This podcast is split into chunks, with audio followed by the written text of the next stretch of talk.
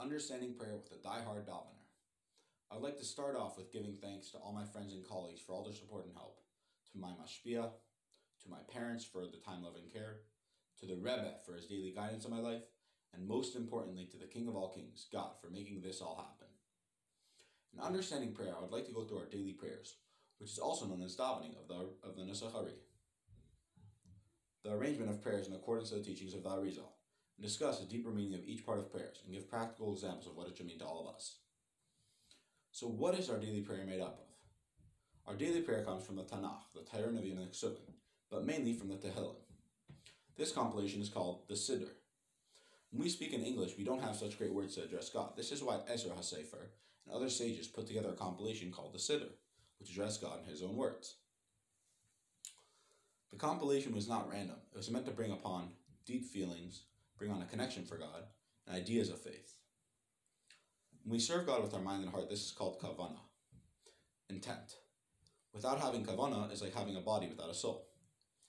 When we repeat a task daily, over time, the experience seems to diminish. Sadly, this can happen with us sometimes with davening. Over, over time, when we daven or pray, we can slowly lose interest in what we're saying. Hopefully, we can learn to understand what we're saying and really learn to connect to God through our prayer. Our forefather Jacob had a dream of angels going up and down a ladder. Through this dream, God showed us that prayer is like a ladder connecting earth with heaven, us with God. Palel means to judge. L'hitpalel means to judge oneself. These words are connected to tefillah, prayer. So prayer is a time of reflection on our actions. We really have to think to ourselves before we pray, what have I done today? What have I done the past couple of days? Am I deserving God's blessing right now? And sometimes we feel like we're not. This is why we have confessional prayers and why prayer stresses God's mercies, because we're not always going to be perfect. Then there's a higher level of prayer, Avodah. This is serving God with our heart. So, what does it mean to serve God with our heart?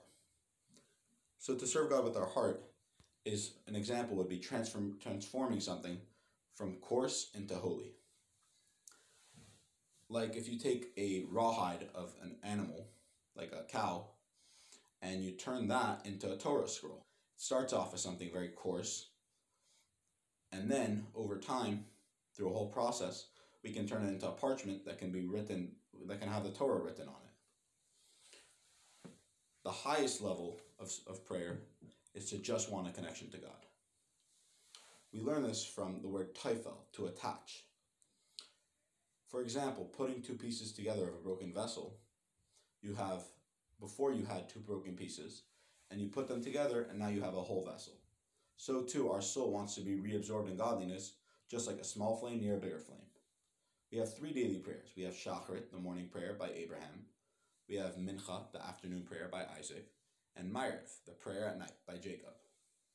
My goal is that through teaching davening in an interesting way, understanding what we are really saying, and really internalizing it, we can build in our trust in Hashem and love for Him and awe for Him until we complete the purpose of this world, which is the coming of Mashiach.